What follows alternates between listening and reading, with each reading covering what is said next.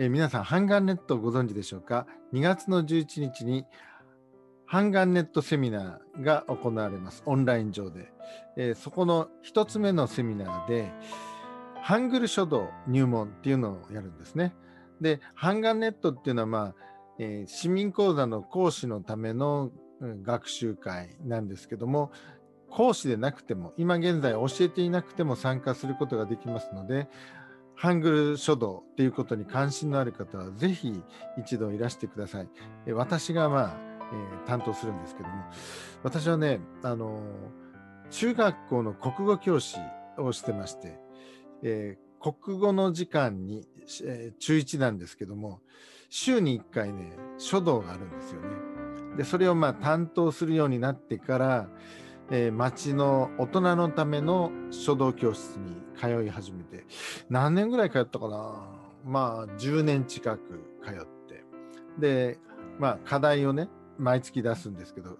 えー出して、どんどんこう、級が上がっていって、結局ね、8段、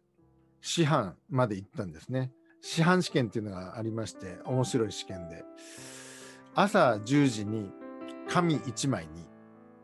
7つの課題がね、まあ、活字で印刷されたものが渡されるんです。それと、聖書用紙。あの、ハンコを押した聖書用紙、何枚かね。で、提出期限が、その日の夕方5時。だから10時から5時まで、その大広間みたいなとこなんで、50人ぐらいいたと思うんですけども、何をどうしてもいいんです。お昼を食べに、外に出てもいいし、休憩してもいいし。で、7つの課題でね、1つはね、上服。あの、床にこう引いてね。で、それをまあ、活字のを見ながらこう書いていくんですけども、で、墨を吸って、えーなんかすごい試験でしたね。で、いろんなね、えー条件があって、これ、次の文言を、えー北義風に書けとかね、えーそんな課題なんですよね。で、楷書、行書、霊書、それから手紙、それからペン習字ね、ペンの課題とかね、と、最後、上腹でしたね。えーだからすごい試験だったんですけども、なんと一発で通りまして、えーだから私はね、そうそう、画号をもらってるんですね。師範としての名前ね、前田東進と言います。前田東進。で、今、下の玄関にはね、その前田東進のね、木で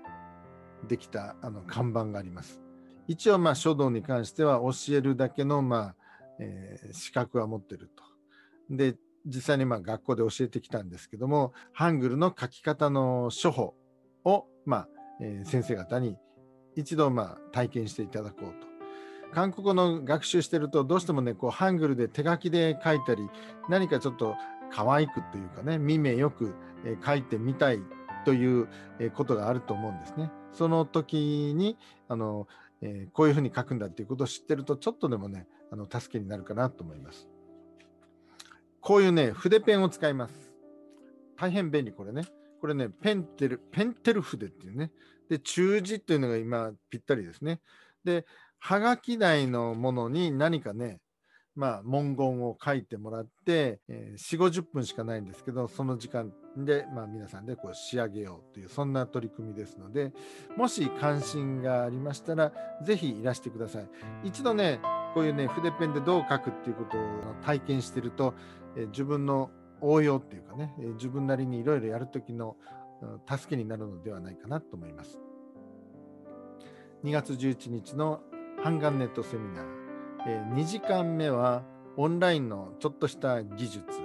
で3時間目というかその次は、え韓国語教室経営者運営者のための、ま、懇談会などありますので韓国語講師もこういうふうにいろいろ勉強しながら頑張ってますのでハングル書道入門もし関心がありましたら講師でなくても参加できますので皆さん一緒に楽しく頑張ってみませんか？